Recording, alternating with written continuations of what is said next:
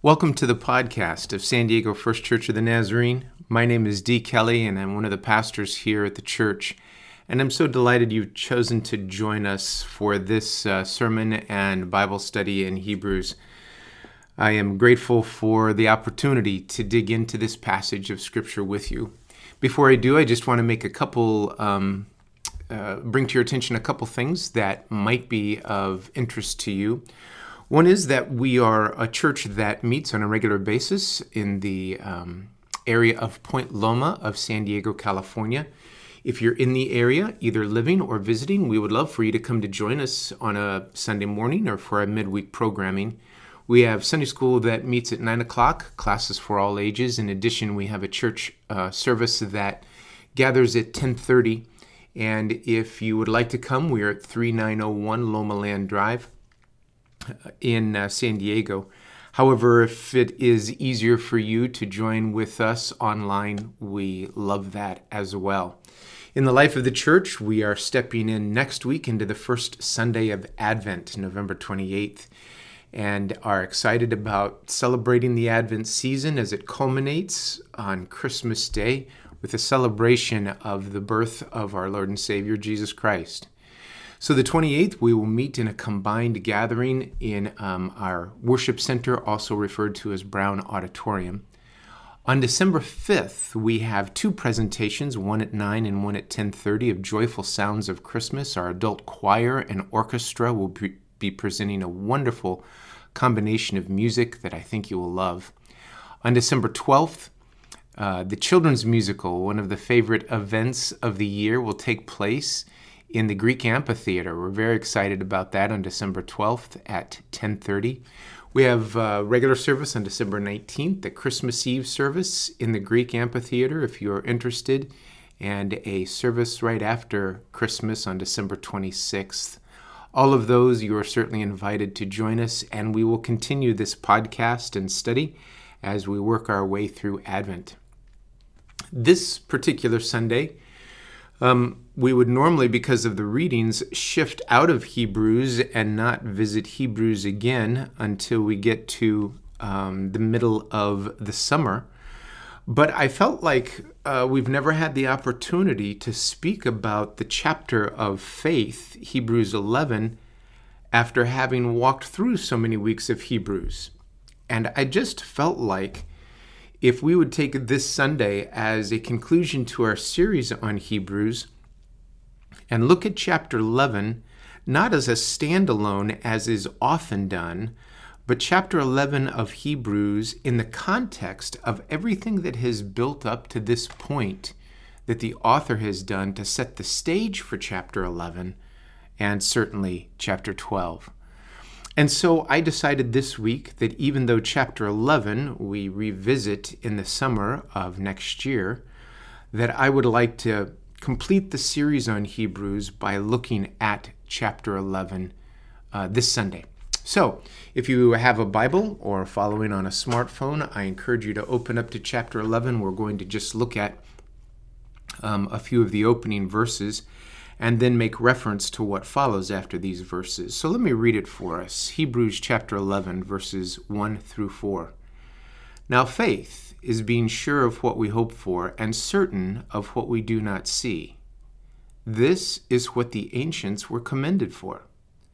By faith, we understand that the universe was formed at God's command, so that what is seen was not made out of what was visible.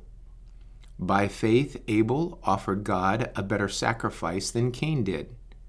By faith, he was commended as a righteous man when God spoke well of his offerings. And by faith, he still speaks, even though he is dead. This is the word of the Lord. Thanks be to God. Well, as a background to this, I simply want to say that as we have been studying through the first 10 chapters of Hebrews, there are certainly some themes that have come through uh, the scripture, and some of them have been stated more than once. In fact, the last one that we have been looking at for several weeks is stated in many different ways, several different times. But in the book of Hebrews, we have before us a writing that is very Jewish in nature and very affected by the context of the original audience. The original audience being a combination of Jews and Gentiles, but certainly the arguments that are made are to a crowd that is very, very Jewish because there is so much written that connects to the Old Testament writings, our Old Testament, but for the Jews of that time, their sacred scriptures. It tap, taps into what we sometimes refer to as the Pentateuch, the first five books of our Old Testament Genesis, Exodus, Leviticus, Numbers, and Deuteronomy. These were the sacred scriptures for the Jewish people, and so the writer of Hebrews connects this understanding of who Christ is and what Christ has done to these Old Testament writings. And it continues into today's reading.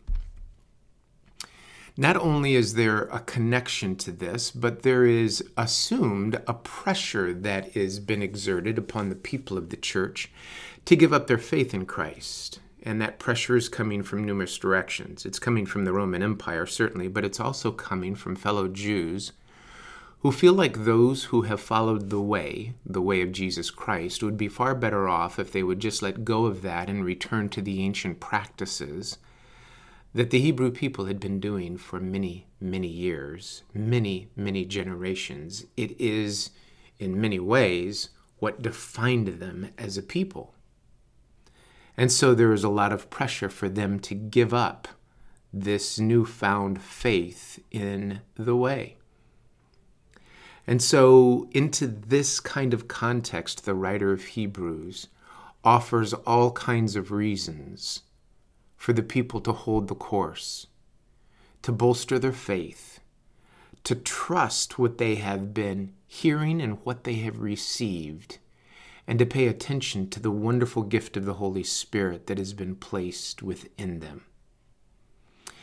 In order to warn against falling away, in order to establish an argument for them to hold steady, the writer of Hebrews addresses Jesus in a variety of the way, a variety of ways. At the beginning of the book, he speaks about Jesus as being fully human, but also Jesus as being fully divine. Jesus experiencing all of the things we have experienced, but also Jesus being the one who was chosen from the beginning of time to embody the um, incarnation, God with us, the Emmanuel. So, the presentation of the argument of Jesus is fully human, Jesus is fully divine, and then Jesus in the order of Melchizedek as the great high priest. And so, chapter after chapter, chapters 4 through 10, or at least portions of 4 through 10, are given to this concept of Jesus being the great high priest, the one who no longer, as all the other priests have done, give offerings day after day over and over again, never making the inside of a person clean, just the outside, fulfilling the um, written law in Leviticus, but never satisfying the need or the law. Until Jesus came as our great high priest and on our behalf offers one sacrifice, the perfect sacrifice for all time, forever. So it is a presentation not only of Jesus as the great high priest, but Jesus as the atonement, the true offering the sacrifice that takes away the sin of the world. For God so loved the world that he gave his only begotten Son, that whosoever believeth on him should not perish, but have eternal life. For the one did not come to condemn the world, but to save the world. Now that's out of the Gospel of John, but Hebrews makes this extended argument for Jesus not only as the great high priest, but as the true offering on our behalf.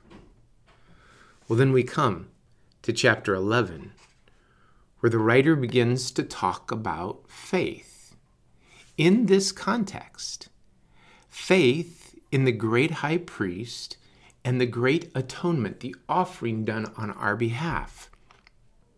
This then becomes for us what the law could never do and what the priests over generations could never complete. Not only making us clean outwardly, but making us clean inwardly. And then the writer connects us to the great history of the people who have gone before us and how they lived into faith in that which was yet to come for them, so that we might live in faith, looking back to what Jesus has done for us and how all of this has pointed toward our redemption, our reconciliation.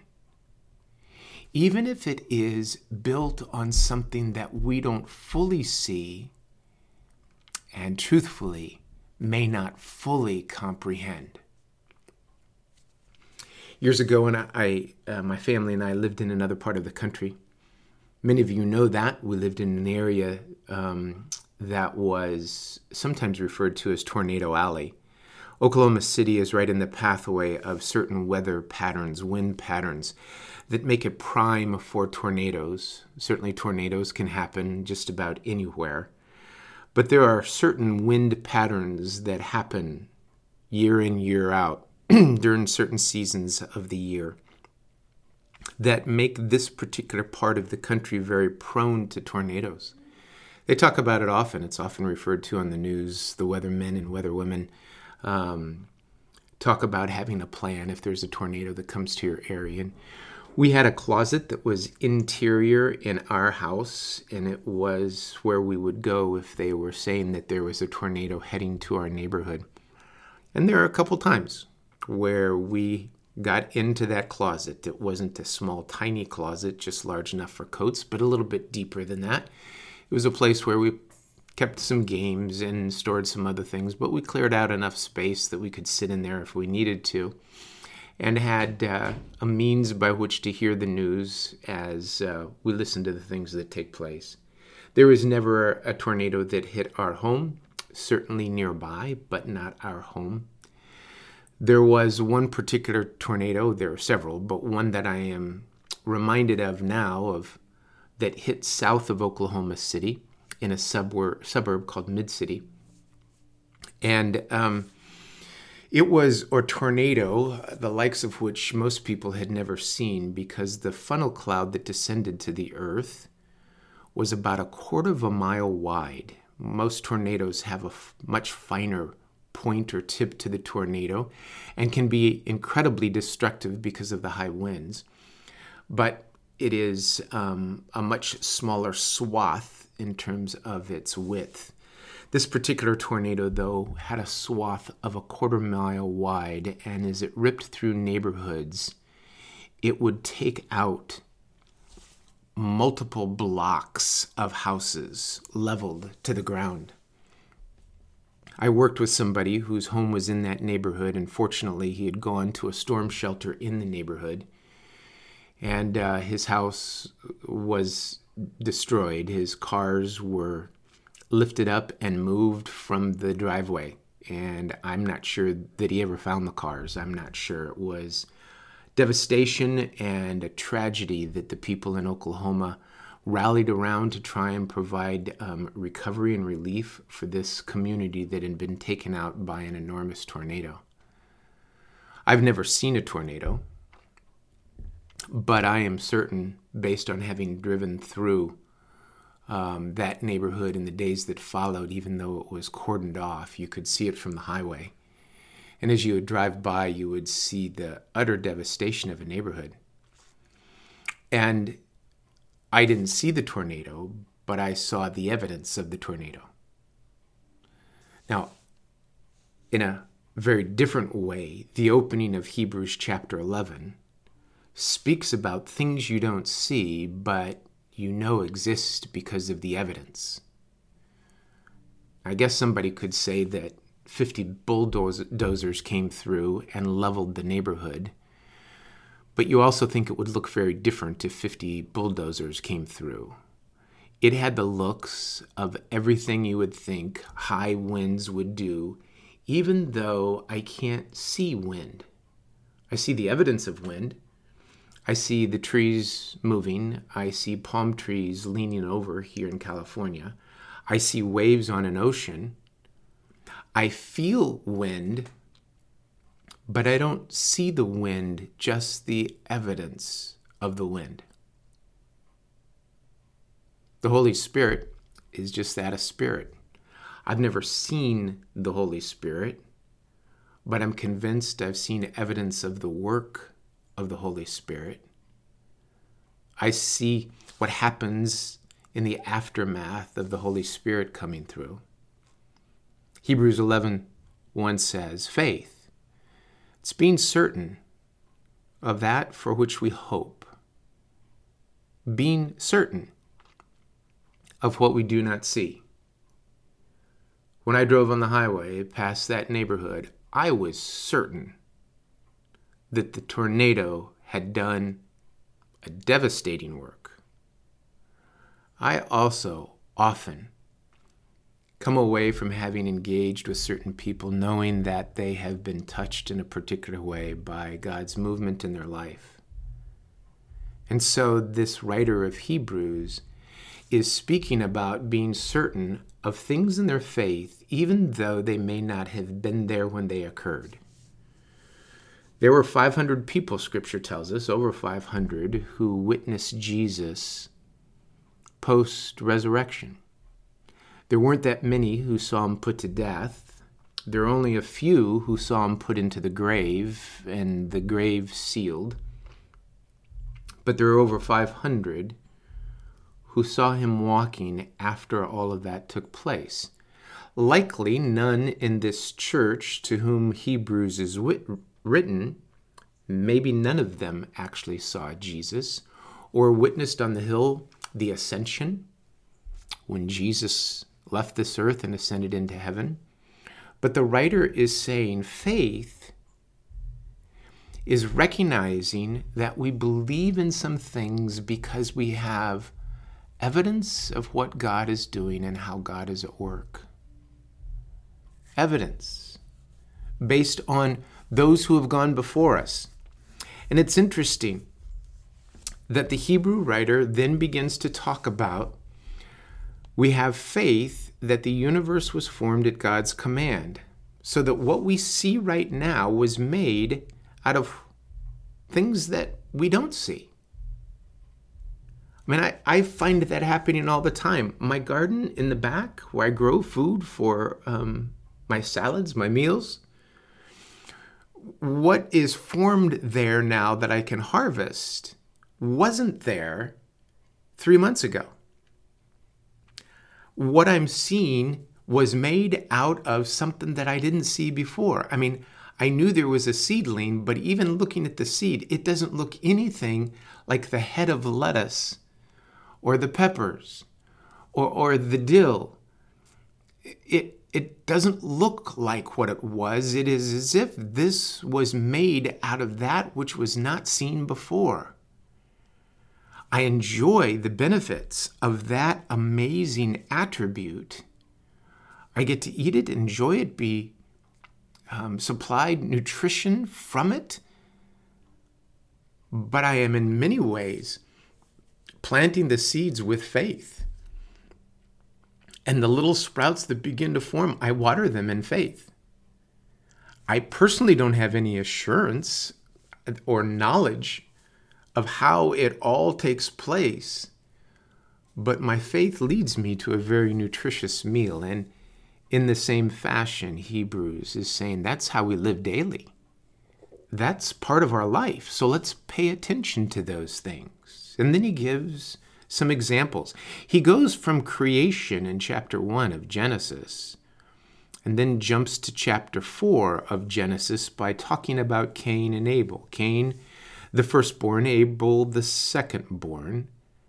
Cain took care of the fields, Abel took care of the flocks. Both of them brought an offering to God.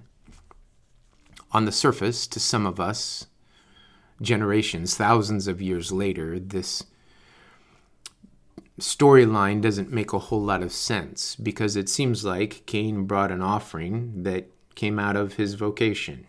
He took care of the fields and he brought a grain offering. Abel took care of the flocks and he brought an animal offering or sacrifice. It said God was pleased with one and not with the other.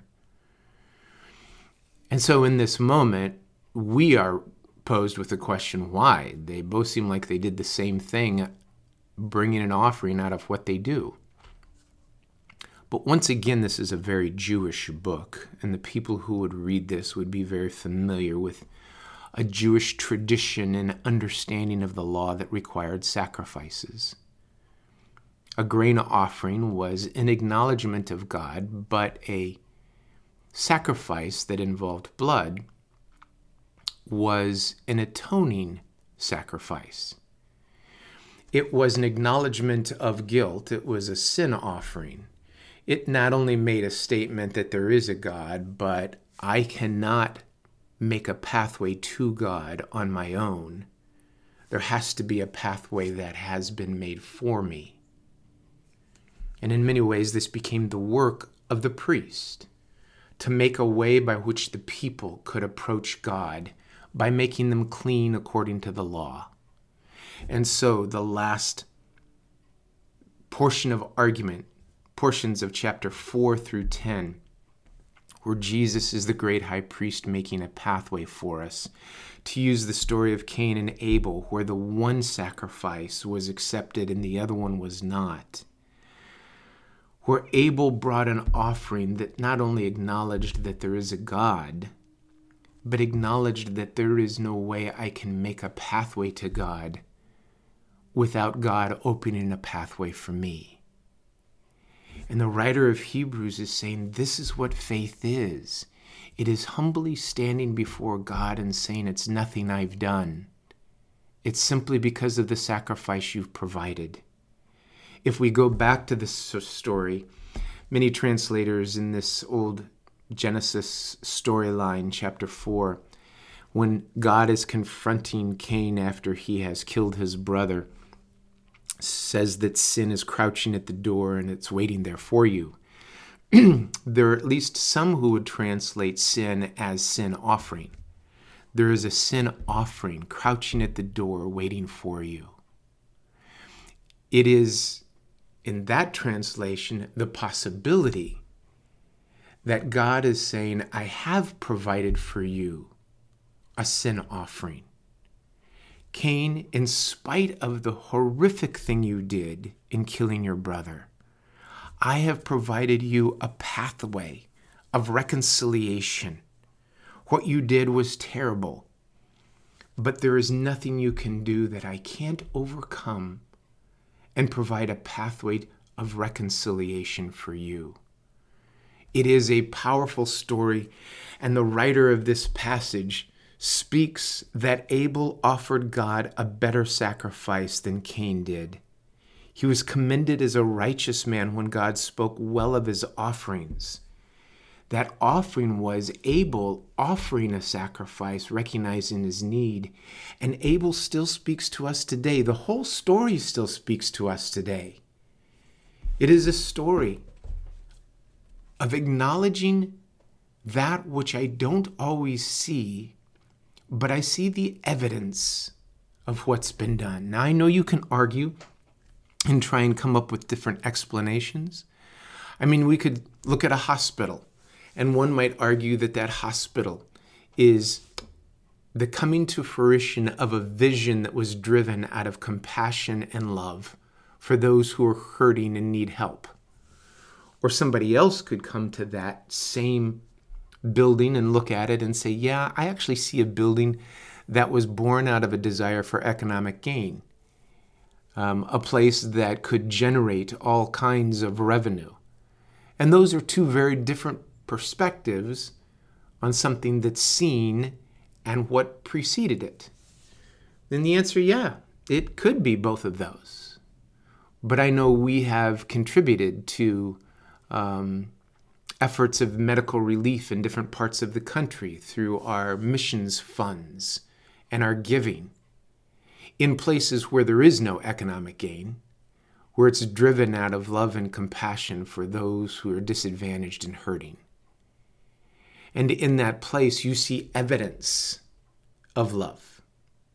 You may not actually see what love looks like because it's an entity that you can't wrap your hands around, but you can ha- wrap your hands around and your arms around the evidence of that love.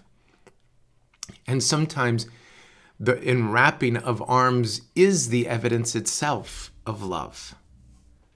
So this writer is saying, you may not be able to see God's work right now in heaven as the great high priest, who, having made a single sacrifice for all time, now sits down because the work has been complete.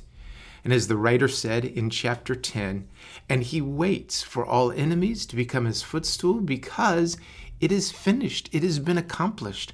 What Jesus Christ has done has been completed, and now it is coming to pass. Strange phrasing but it's here and yet not fully realized. That's the space we live in. So you believe in what you see, but you also believe in what you don't see. That happens to us every day in the way we live. You believe what you have experienced, but you also believe what others have experienced. And that's what the writer in Hebrews is chapter in chapter 11 is trying to do for us is to say here are some others who lived into this faith believing in what was yet to come. The one sacrifice that would end all sacrifices, that would satisfy all the components of the law and would set us free. And now we have the privilege of listening to those who have gone before us and lived in such a way that they had faith that what we have known has come to pass now becomes faith for us to believe and hold steady to the faith. So we get the privilege of learning from people like Cain and Abel. We also get to learn from people who are our mentors, those who have influenced us, those whose lives show evidence of God's love. I may not be able to walk up and touch God, but I can touch and hold and watch and care for those whose God's Spirit has filled and through whom God's love pours out. I long to be such an individual, but to do so requires faith Faith that comes in humility, knowing that I need. I need a Savior. I need something that opens up the pathway to God. I need one who will help reconcile me in spite of what I've done.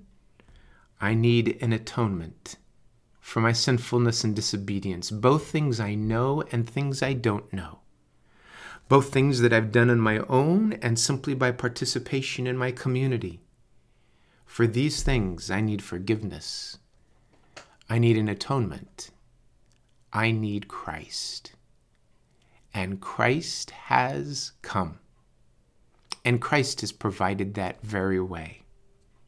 This is the chapter of faith. In many ways, the culmination of the argument, the the final exclamation point on what it means to hold tenaciously to that which God has entrusted to us, to you and to me. So, I invite you, as the writer of Hebrews does, to hold steady to the faith that has been presented to you, to the Spirit that God offers to you to dwell inside of you, to the Christ that serves as our great high priest and the great sacrifice to reconcile us to our Creator. To that end, I would love the privilege to pray for us. Thank you, Lord, for your grace. Thank you, Lord, for your forgiveness. Thank you, Lord, for your love. Thank you for your mercy before we even knew we needed mercy, for pursuing us before we ever thought we needed any help, for loving and sacrificing on our behalf before we ever asked for you to do anything. You have been preparing a pathway for us that helps us to move into the best we can be. Your image stamped within, a hopefulness that what we have messed up can be used to our good and to your kingdom. So we know the people that have gone before us. It doesn't start with Cain, uh, stop with Cain and Abel, but goes on in that book to speak of people like Enoch and Noah and Abraham and Sarah, of many others that are listed who gave of themselves in sacrificial ways because they had a faith. A faith. And so we are invited to step in faith onto those places where we have evidence, we have hope, but there is also this realm that others can argue against and push against. But this morning, Lord, will you give us a confidence? Will you empower us? Will your Spirit enable us to live in such a way that then we become evidence for others? We become movements of your Spirit. We become vessels of love, forgiveness, and reconciliation. We become ones who point the way to Christ, the way the pathway to eternal communion with you. For that, Lord, we thank you and praise your wonderful name. Amen. I hope this week is a blessed week for you. I hope you spend some time in Scripture. I hope God's va- face shines upon you, God's love pours through you, God's peace dwells in you. So may you be blessed with God's peace this week. Amen.